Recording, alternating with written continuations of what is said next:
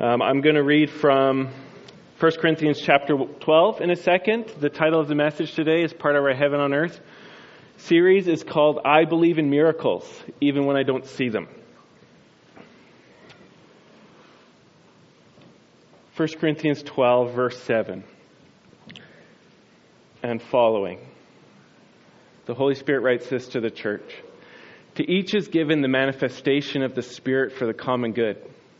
For to one is given through the Spirit the utterance of wisdom, and to another the utterance of knowledge according to the same Spirit, to another faith by the same Spirit, to, the, to another gifts of healing by the one Spirit, to another the working of miracles, to another prophecy, to another the ability to distinguish between spirits, to another various kinds of tongues, to another the interpretation of tongues. All these are empowered by one and the same Spirit who apportions to each one individually as he wills. These are the very words of God. So today I'm not going to specifically work through different kinds of giftings here, but I just want to point out that according to Scripture, the Holy Spirit will empower people to do things that are somewhat supernatural, especially the ones that would be like the gifts of healing, and the workings of miracles and the gift of faith. Um, prophecy is also quite supernatural, as well as speaking in tongues, which is Bible speak for speaking in languages that you don't yourself understand. These, these are supernatural things. And so this morning, I just want to uh, say afresh that I totally, absolutely believe in miracles, even when I don't see them.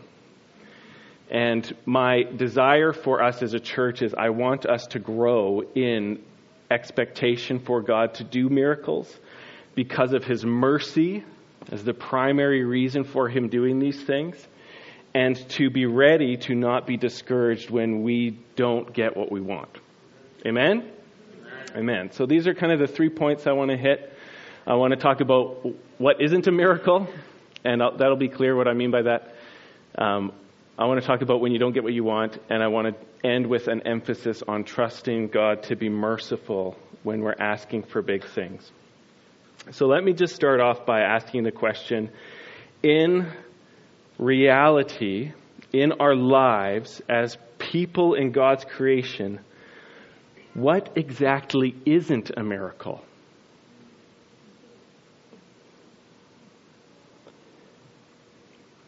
because it's all a miracle. Okay? Everything is a miracle that you will ever see. Okay, according to Scripture, before God made everything, there was nothing but God. Okay, Genesis chapter 1, as well as the, the book of Hebrews, Hebrews said, By faith we believe that all things were created by God. Before he spoke anything into being, there was nothing. Nothing. Nothing. Okay, so before there's anything, there's just God, which means everything that is, is here by miracle. It's here by God speaking and creating something that wasn't there before. Normal is nothing. Where there is something, God has done something profound and powerful and amazing. We're starting off at a nine. I'm going to go up to ten, but I'm starting. I'm not easing you into the pool. You're going into the deep end. If you're visiting us here this morning, this is normal and I apologize and you're welcome to come back or not. There's lots of churches in Steinbach and so everyone can find their home, but this is normal for us and so um, there you go. We tend to think of life in terms of the natural and the supernatural, right? There's normal and then there's abnormal. And we feel very safe with the normal and the expected and the laws of physics and the gravity is matter accelerating at 9.8 meters per second squared towards other bodies and all that stuff. We like our chemistry, we like our physics, we like normal. Normal is nothing existing except for God. Everything besides God is a supernatural work of creative miracle. Chapter 1 of Genesis. Why is there light? Because God said, let there be light. Why is there space? Because God said, let there be space. Why is there dry land on this earth? Because God said, let there be dry land. Why is there any plant life? Because the all powerful God spoke, whatever that meant for him, and things that weren't there before became there.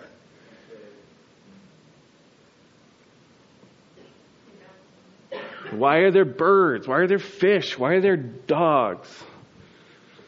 Why are there cats? That's a, that's a question that will never be answered satisfactorily.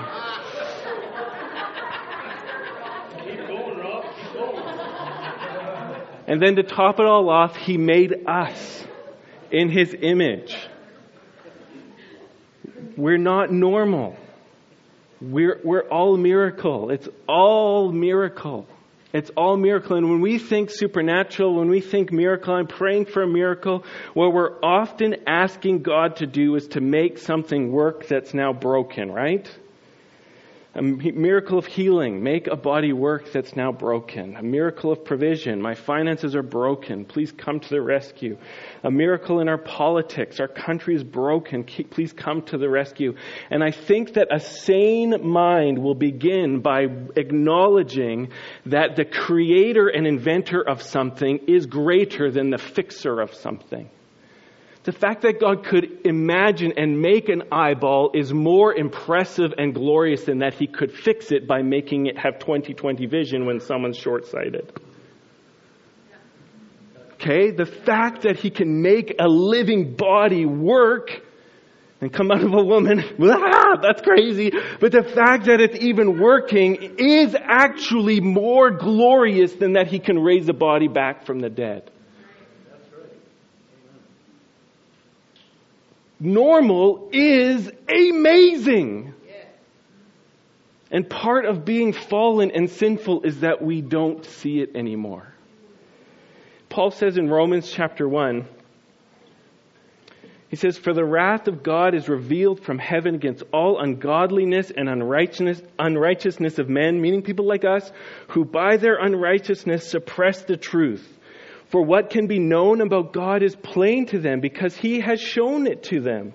For his invisible attributes, attributes, excuse me, namely his eternal power and divine nature has been clearly perceived ever since the creation of the world and the things that he's made. And this is what scripture is saying.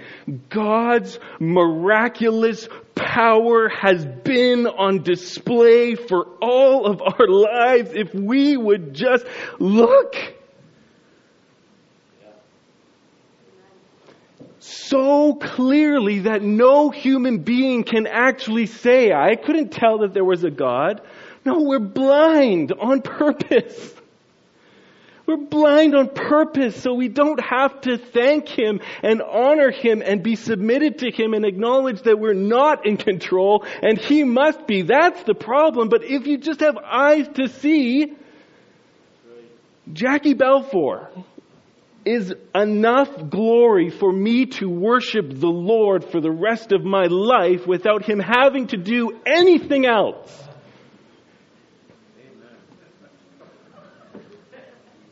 Kaboom.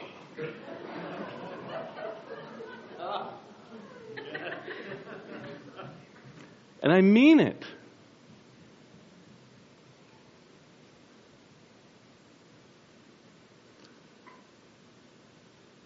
We're on this rock, flying around this humongous ball of like, I don't even get the, ma- the science, so, so someone's going to correct me after. This humongous ball of like hydrogen that's so huge that it is always crushing itself and turning itself back and forth into helium and hydrogen again, causing so much heat to come off that it's like this ball of never ending gas lava that throws off enough heat to keep us warm and sometimes kill us, even though we're so far away from it that it takes eight minutes for light, which is the fastest thing in the universe, to even get here. Worship Him now.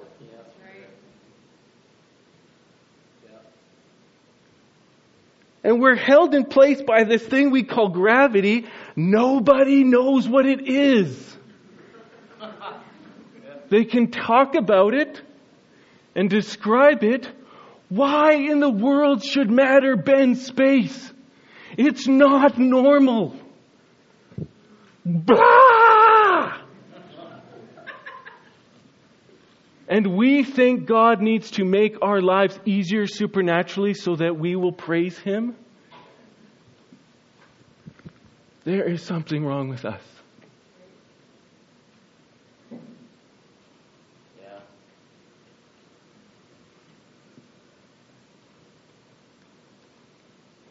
Okay. So, usually, what we mean when we talk about a miracle or the supernatural is something that extraordinarily displays that God is in control and all powerful because it's not quote unquote normal, right? I need a miracle. Do something where I can tell that that's not normal. And, and I think it's good to remember that the miracles are actually as easy, if not easier, for God than the creation in the first place. He's amazing. And we're so caught in this natural supernatural division, which there isn't one because it's all supernatural. God made it all and He sustains it all, that we can even think like, God, heal me miraculously and don't make me depend on doctors or medicine or something like that, right? And I think it's so much wiser just to realize that the medicine and human skill is also God's supernatural kindness. Because the only reason people invent technology is because in Genesis chapter 1, God commanded mankind to increase and multiply and take dominion over his creation. He blessed them to actually figure out how his creation works and learn how to use it for the good of the world. He, he commanded them to do that with the power to do that. And so when people invent things like aspirin, and then figure out ways to put it into a powder and then pound it into a pill and then ship it to superstore because somebody invented a car where you can take dead material that's rotted in the ground into some slurry and then you can put that through some sort of processes to turn that into gasoline. And you can do it so well that it's like cheaper than coke which is weird that gasoline is cheaper than coke which is just so weird ah. So grateful. You can put that into your car and drive to Superstore to get the aspirin that's been pounded into pills so that when you have a headache, you can say, supernaturally take away my headache. Oh, never mind, I'll just take a pill. And he doesn't get the glory. Even though he's in charge of every single moment and every single idea and every single person throughout all the creation that came to the moment of you being able to get that. Praise him now. Amen? Like, he did it. He just did it over time. And so we go, nothing. Crazy. So I think it's wise just to, why don't we just give him credit for every good thing? I think that's in the Bible too. Amen? So I'm just waving my arms because I, I, I want to be like this is part of how I get, because I'm kind of melancholic, so I tend to see the worst part of everything naturally. And how I get through life is to just realize that in everything, God is actually amazing. He is so amazing. He's just so amazing, guys. Come on. Everything's amazing. Nothing, nothing belongs here. Even our terrible snowstorms we're all just like, look at us. We got these sweet cars and winter tires. And God's like, you know what? I can just make a cloud move and then all your cars are flying off the road. Which is dangerous, but at the same time, that's amazing. And, Father, I need you. You know, the whole thing. Okay, number two. When it comes to miracles, one of our biggest stumbling points is that we often don't get what we want, or we're afraid of not getting what we want, or we're afraid of being disappointed in God. Anybody? Anybody here ever been afraid of being disappointed in God? I, I feel like I really need something, but I can't ask because if you don't do it, I'm just gonna, I don't know how I'm gonna respond. Yep. Just so you know, that's actually normal. Not for necessarily everybody, but for many Christians. To be discouraged before you even start because you're afraid of how it might turn out. You're afraid of being hurt, afraid of being disappointed. You have a home here if you're like that. Miracles can be rough, the supernatural can be rough because they're rare. And miracles are kind of rare by definition, right? If they happened all the time, then, then it would get moved into the normal category where we would not appreciate it. Um, like gasoline that's cheaper than Coke. So crazy. So crazy. Maybe it's not cheaper than Coke. Sometimes it is. Depends if you're buying that Coke at a baseball game.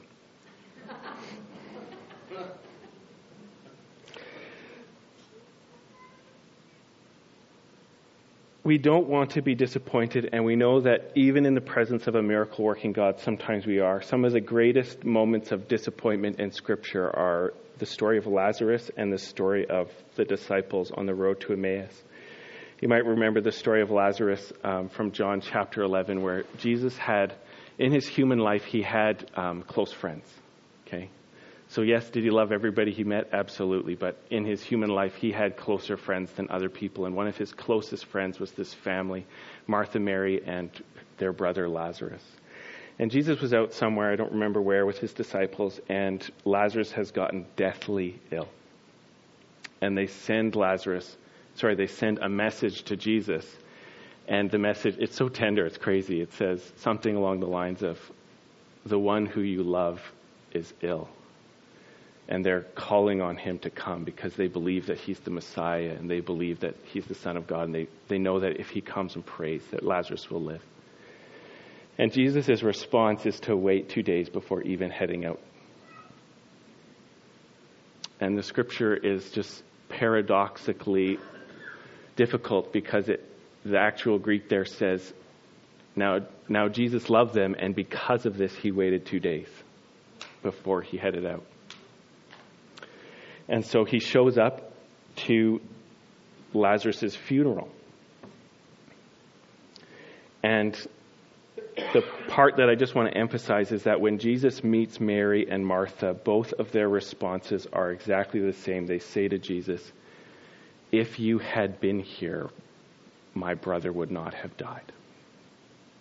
And you can just hear the profound disappointment in that statement. You didn't show up. And then he, they didn't even know that he showed up late on purpose.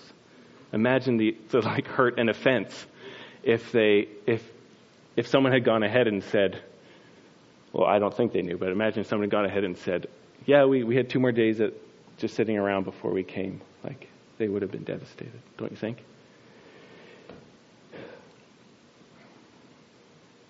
Another story of disappointment after Jesus is crucified a couple of his disciples, disciples who are in Jerusalem are heading to a town called Emmaus, and they're walking along. And Jesus has raised, been raised from the dead. And he he does his um, he kind of throws on one of those hoods and he starts walking with them, and they don't know that it's him.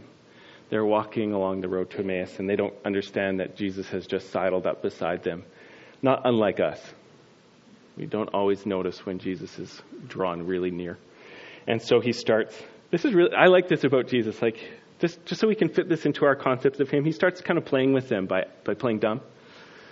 Um, he says, So, what are you guys talking about? And they, they're like,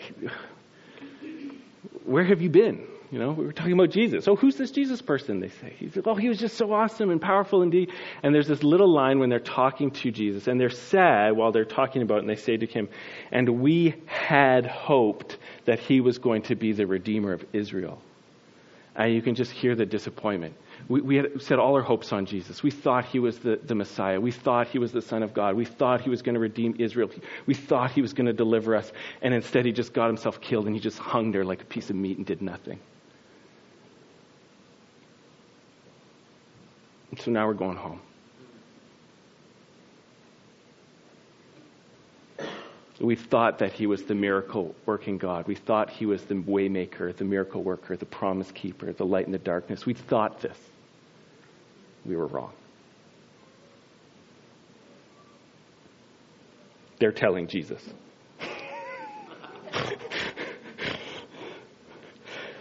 this is like we're not in control, right? We're, we just are not writing our own stories here. I'm so disappointed in you, Jesus, though I don't know it's you, Jesus. And you, you, just, you just wonder if he was kind of like, so unsympathetic, so not caring about their feelings at the moment. And then he starts lacing into them with this long Bible study on how the Messiah was supposed to suffer and be raised from the dead, and he just does not let them off the hook. And then they go and have communion, and he breaks the bread, and in that moment they realize, this is Jesus, and then he disappears. Just like in your lives. Jesus is it. Way to go. Ah. Anybody? Just things that go, oh, things are better. Way to go. So this happens. We are sometimes disappointed by a God who's still in control and still loves us. This is the thing about both of these stories is that Jesus is pastoring these people who are so disappointed in him because he didn't show up with the miracle they wanted. It's crazy, isn't it? He, he is literally pastoring them, even though they're just like, You failed me. Behold your God. We can also get disappointed because we don't actually get exactly what we're looking for, because what we think the miracle we need is sometimes isn't what's God's plan. So, two examples of this one from 2 Corinthians 12:10 and this is a really important passage I think for Christians in our day and age and it's where Paul is talking about his God-given ongoing sufferings um, as an apostle. And you got to remember like you've been reading Acts, right? Did Paul have any problems doing miracles? No. Did, did he healed people? He, he raised that kid from the dead who fell out of a window right? Um, he, and I think it was in Ephesus. Forget, forgive me if it wasn't Ephesus. He was had such a raging healing ministry that he would like pray over napkins, and people would take the napkins and put them on sick people, and they'd get healed. He had the napkin ministry. Anybody want to do some napkin ministry? We can. What kind? Well, if you're going to do it right, it's got to be cloth. It can't be paper. That's not the point. It wasn't the napkin. It's never the napkin. But he was doing napkin ministry. So healing, healing, raising the dead, sometimes striking people blind, not a problem when it comes to the miracles, but this was part of the cost for him to be a miracle working apostle. And he's having this fight with the church because we're reading 1 Corinthians where he's like wrestling with the church about certain issues. And part of the reason he has this fight with them is a bunch of them did not receive the correction well which happens sometimes. And they are just so committed to giving their hearts to apostles who look good, sound good, look healthy, look rich, and have everything put together and look like they're in control of their lives. And they want to reject Paul because he doesn't look great and he doesn't sound great and he look he stinks and he he's always losing the arguments he gets in and he's always losing the fights he gets in and and uh, and Paul's desperate because he, he's trying to get them to understand that this Jesus that they are worshiping is the Jesus who was crucified. And so he, his, his, his way of being an apostle, he didn't talk about his, his, the miracles that just happened between him and God very much, but he's so desperate to try to help these, this church that he's going to talk about it this time. And so he says this in chapter 12. He says, and this is really important, okay, because we need to have room in our brains for this kind of life. I must go on boasting, he says. He's joking because he's not actually boasting. He's boasting in his, in his failures and weaknesses. Though there is nothing to be gained by it, I will go on to visions and revelations of the Lord. I know a man, he's talking about himself, in Christ, who 14 years ago was caught up to the third heaven, meaning the very throne room of God. Whether in the body or out of the body, I do not know. God knows. And I know that this man was caught up into paradise, whether in the body or out of the body, I don't know. God knows. And he heard things that cannot be told, which man may not utter. Okay. That's amazing right there. On behalf of this man, I will boast, but on behalf of myself, I will not boast except in my weaknesses. Though I should wish to boast, if I would wish to boast, I would not be a fool, for I'd be speaking the truth, but I refrain from it so that no one may think more of me than he sees in me or hears from me. So to keep me from becoming conceited because of the surpassing greatness of the revelations, he's talking about his trip to heaven, a thorn was given me in the flesh, a messenger from Satan. Ah! To harass me. Ah! To keep me from becoming conceited. And three times I pleaded with the Lord about this, that it should leave me. I'm praying for a miracle. Get this thorn out of my flesh. But Jesus said to me, my grace is sufficient for you, and my power is made perfect in weakness. Therefore, I will boast all the more gladly of my weaknesses, so that the power of Christ may rest on me. For the sake of Christ, then I'm content with weaknesses, insults, hardships, persecutions, and calamities. For when I'm weak, then I'm strong. So, this is what I'm trying to say with this whole passage. Paul pled three times for a miracle. Get this messenger from Satan out of my life. And Jesus says, No, I have a different and better miracle for you. The all surpassing power of Christ working through your weakness.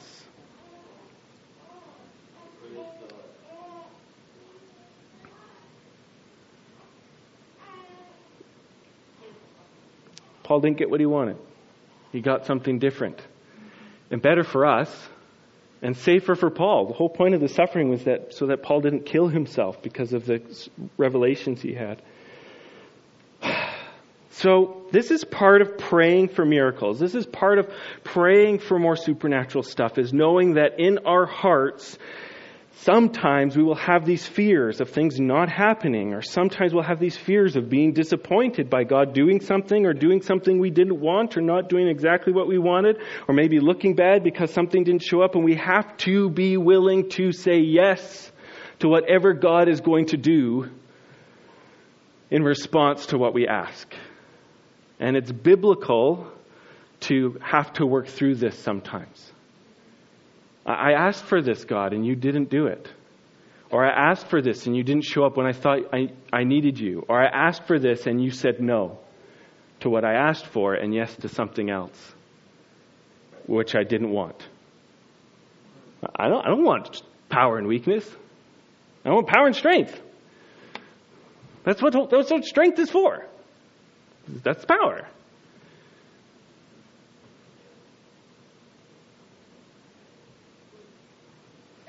So, so this is part of it. I, I just know it. Like, aren't, aren't we held back, church, by worrying about what's going to happen or not happen? Doesn't that slow you down when you want to pray? Okay, that's normal, but it can't be the last word. Amen? That's normal, but Jesus is right there while you're feeling that, saying, let's keep going. Amen? And even if things go terribly wrong, Lazarus, Emmaus, Jesus will show up to walk you through it. Amen? We need that confidence in this because life is a mess and the devil doesn't want us praying and it's not going to work out how we think, it's going to work out how God wants. But what he wants is us to be praying in faith for these kinds of things. Amen? Okay. So let's, oh, I got lots of time. this is what happens when you start off on nine. You're like, it's less relational, where's the funny jokes, but I'm almost done. So let's keep moving here. I haven't had like one pop culture reference yet, which means I haven't confused anybody I know and love. Number three, I don't think we would make a mistake at all if we taught ourselves mentally and emotionally to ask for miracles just because God is so amazingly merciful. Not because we're great, not because we pray right, not because anybody deserves it just because Jesus is profoundly merciful. Okay? Will God ever work miracles because we deserve it? I hope not. And I don't even think so. Church, we're sinners. We're sinners. And that name sinner means we are God's, we're rebellious against God. We have this inclination to not trust Him and to disobey Him and to work against Him. We're sinners by nature. And so God really will never be in a place where He owes us anything because we're in a place where we're always needing things from Him, especially forgiveness. And so I've been trying to think of this analogy to help us embrace just seeking God's mercy when we come to pray for miracles, which God wants to do. And this is it. Okay, did you guys hear about that story where somebody drove a truck into somebody's house in town recently? Did you guys hear about that?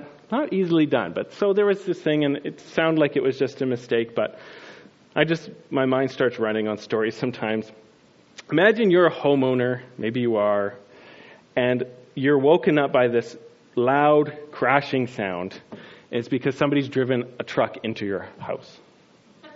Okay? And you go outside, and the, the individual is stumbling out of their truck, and they're like, Ah, my truck, my poor truck.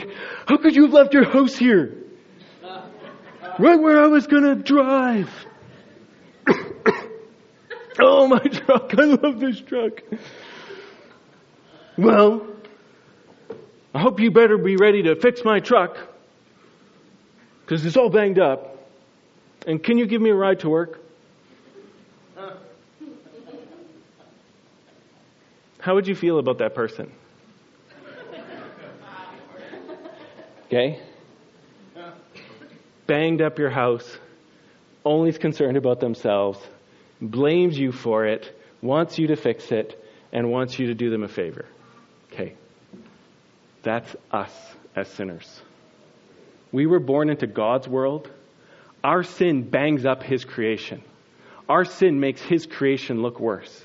And then when our sin comes back and starts making our lives terrible, what do we do?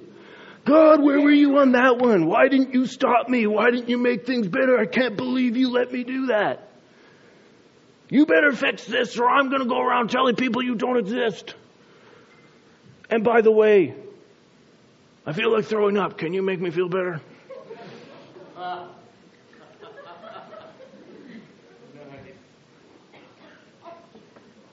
It's true. What we deserve is the lake of fire. Period.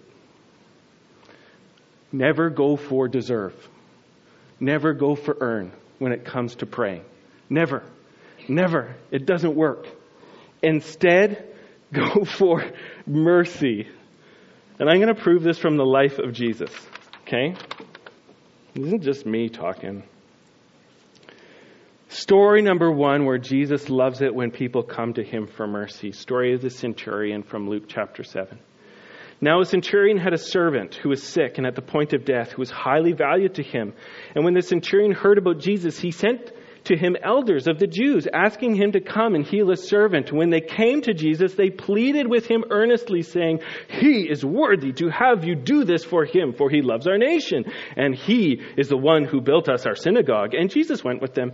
And when he was not far from the house, the centurion sent friends, saying to him, Lord, do not trouble yourself, for I am not worthy to have you come under my roof. Therefore I did not presume to come to you, but say the word, and let my servant be healed. For I am a man under authority, with soldiers under me, and I say to one, Go, and he goes, and to another, Come, and he comes, and to my servant, Do this, and he does it. And when Jesus heard these things, he marveled at him and turned to the crowd that followed him and said, I tell you, not even in Israel have I found such faith. And when those who had been sent returned to the house, they found the servant well. Isn't this amazing? Okay, number one, he's a centurion, so he's not a Jew, and he's part of the soldier forces occupying Israel. But God's done something in his heart, and he's a bit of a believer because he's actually pro-Israel, and he's built them a synagogue, and he's got this servant who's dying. And the elders go and are pleading with Jesus. He deserves this. He loves us, and he's built us a synagogue. You should come and heal this guy. And Jesus is like, normal day for me, but I'll come heal him. And then when he's on his way but not even there, this is one of the best parts of scripture. The centurion says to him, don't come. Okay, so he is the most uncharismatic person ever because the presence of God is on the way to his house and he says, don't come. I'm not worthy.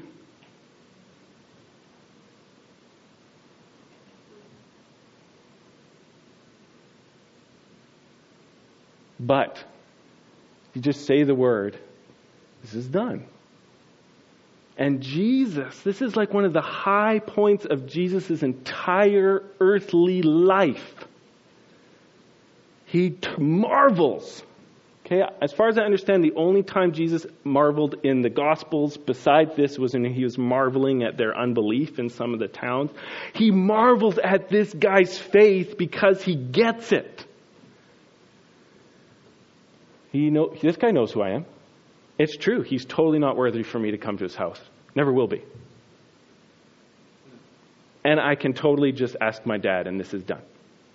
So he turns around and says, in, in my entire nation of Israel that I am the king of, I've been here for like 20 years since I got back from Egypt.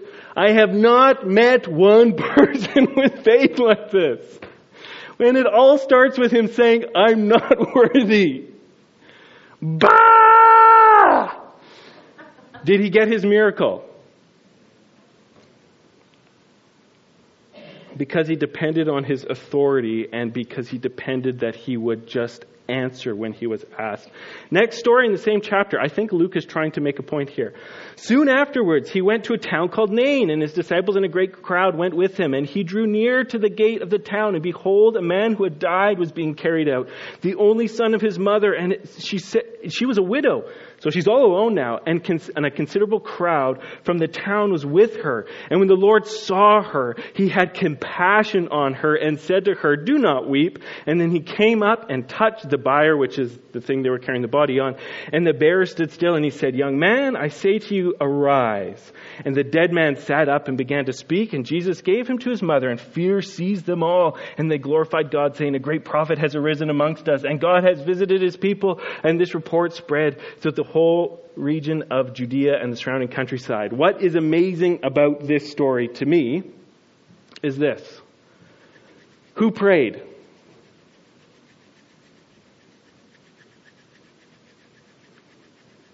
Who prayed for the miracle? Guys, you're going to see Jesus here. Who prayed for the miracle? Right answer. No one. That's why you're so quiet. It's not because you're Canadians and afraid of getting it wrong. no one prayed. Why did the resurrection happen? Because Jesus had compassion. Because Jesus is a merciful God. Jesus saw a widow and said, That's so sad.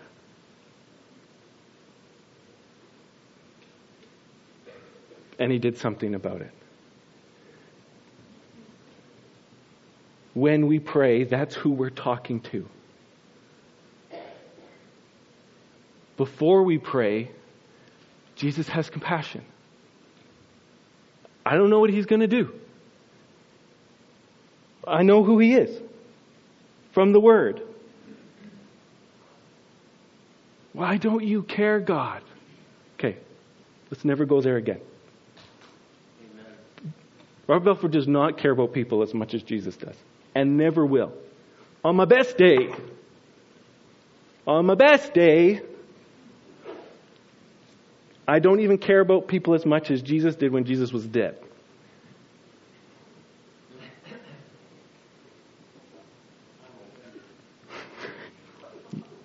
God forgives you.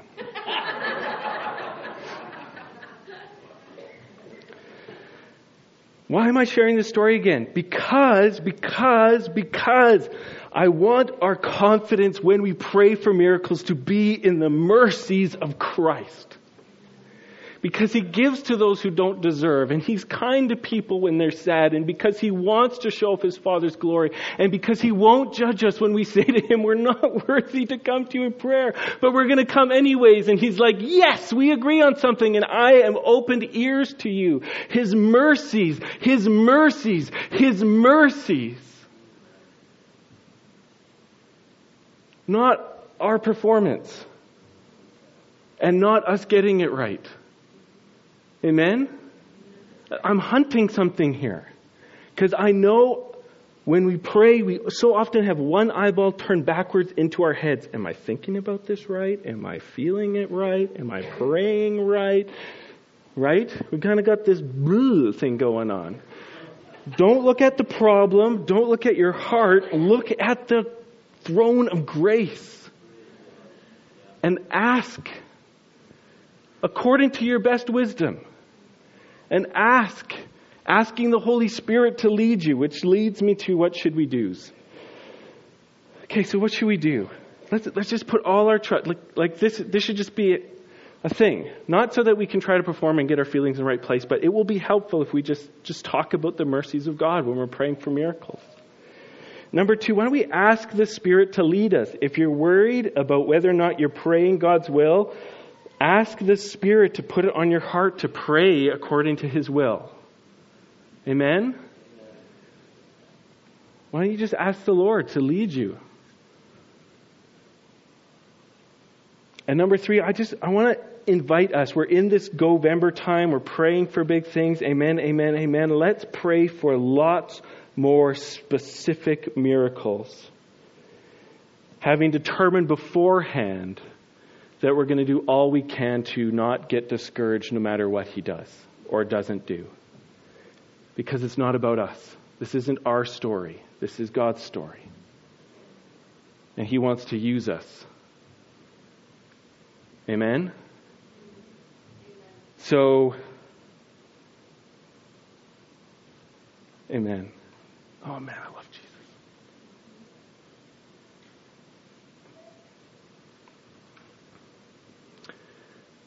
Are, are we ready to be unworthy yet? Anybody? One more story? Do you need one more story? Okay. I only need one person to say yes wherever two or three are gathered, and I'm one of the two. Do you guys remember the story of the Syrophoenician woman? So she's not an Israelite. Her, she's got a child that's like afflicted. And she comes to find Jesus hoping that Jesus will heal them, set them free. And she comes and asks for this miracle. And Jesus says to her, Is it right to take the bread that belongs to the children and give it to the dogs?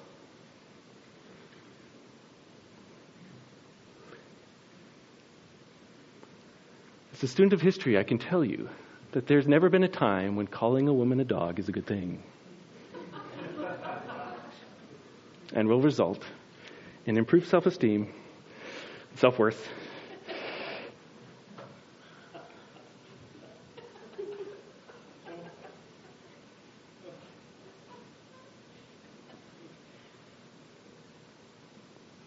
And I don't know why he did that.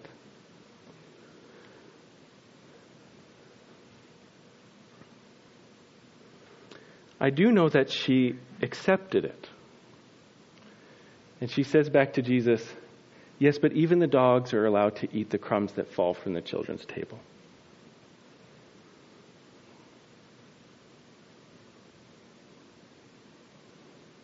Which just reminds you,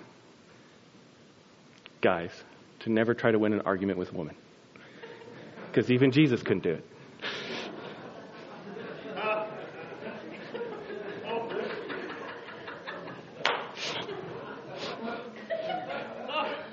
To which he responded, For an answer such as that, you'll get what you want.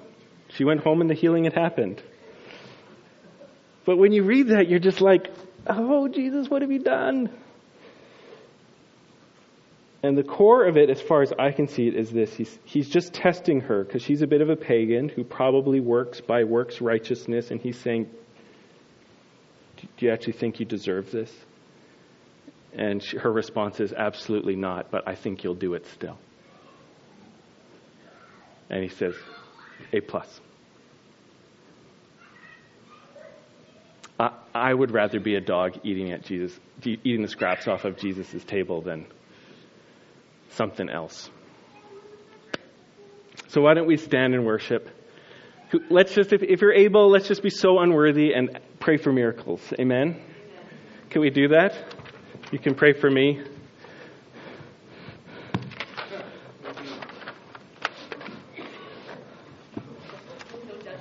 No judgment. Amen. Well, we'll see.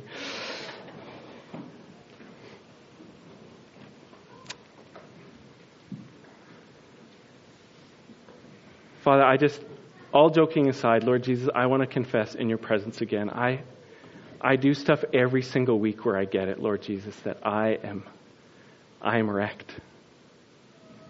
Jesus, I get it. I can't actually do one good thing without your supernatural grace working it in me and through me. Jesus, I know you love me. I know you've chosen me. I know you're here. I know you're with me. And Jesus, I just want to confess again, I am, will never be worthy to ask you for one thing. And yet I still believe you will do so much of what we ask you for. So, God, would you come and take us? Lord, I know in our hearts we trip ourselves up so often. Lord, deliver us. Deliver us, Lord, from everything that stumbles us from getting your miracles flowing more and more. Lord, if we're concerned about method or if we are letting our own knowledge of our own sin keep us from you, in the name of Jesus, Lord, break that. Jesus, you loved sinners. Lord, I'm a sinner. Jesus, we're sinners. Does anybody else want to admit that we're that they're a sinner in God's presence? Does anybody else want to admit that they're so unworthy of the kindnesses of God in God's presence? Does anybody else want to just say, we'll never be able to earn what we're going to ask you for in prayer? And God, would you do amazing things? God, I know there's families here right now that just want you to intervene in someone's life who just seems like right on the edge. Father, with all of our unworthiness before you, work a profound resurrection miracle in the name of Christ. Jesus, you don't even need to go there. Speak the word from your throne and it is done. Jesus. Jesus, there's people here who just are bound up financially. God, would you deliver their minds? Lord, I pray that though they could never deserve it, you would rescue them from being slaves of money and make them masters of money for your glory. In Jesus' name. No more slaves. Lord, would you deliver from that fear? Lord, the fear of generosity, the fear of giving, Lord, the fear of loss, Lord Jesus. Deliver us from this fear, Lord Jesus. Lord, where everything we hear you calling us to, we respond, but we can't afford it. Deliver us, Lord Jesus. We, are, we can't earn this freedom, but Lord, deliver us for your glory. Deliver us for your glory. Father, for the heart that is called to move in miracles and faith and healing, but right now keeps thinking, but what about that person? And what about myself? And what about those those people. Lord, without ever being able to earn it, deliver that heart to see the mercies of Jesus and to act because of the compassion of Christ. Holy Spirit, lead them, lead them, prompt, give them conviction to pray specifically for this person, that person in this way, whether it's touching with the laying on of hands or whether it's praying from the bedroom and never saying hi to that person. Lord, you are not bound. And so, Lord, loose and loose and empower. Lord, drive us because of your mercy. Compel us because of your compassion, Lord Jesus. And Lord, let your people just praise you knowing that every breath is gift. In your name, amen.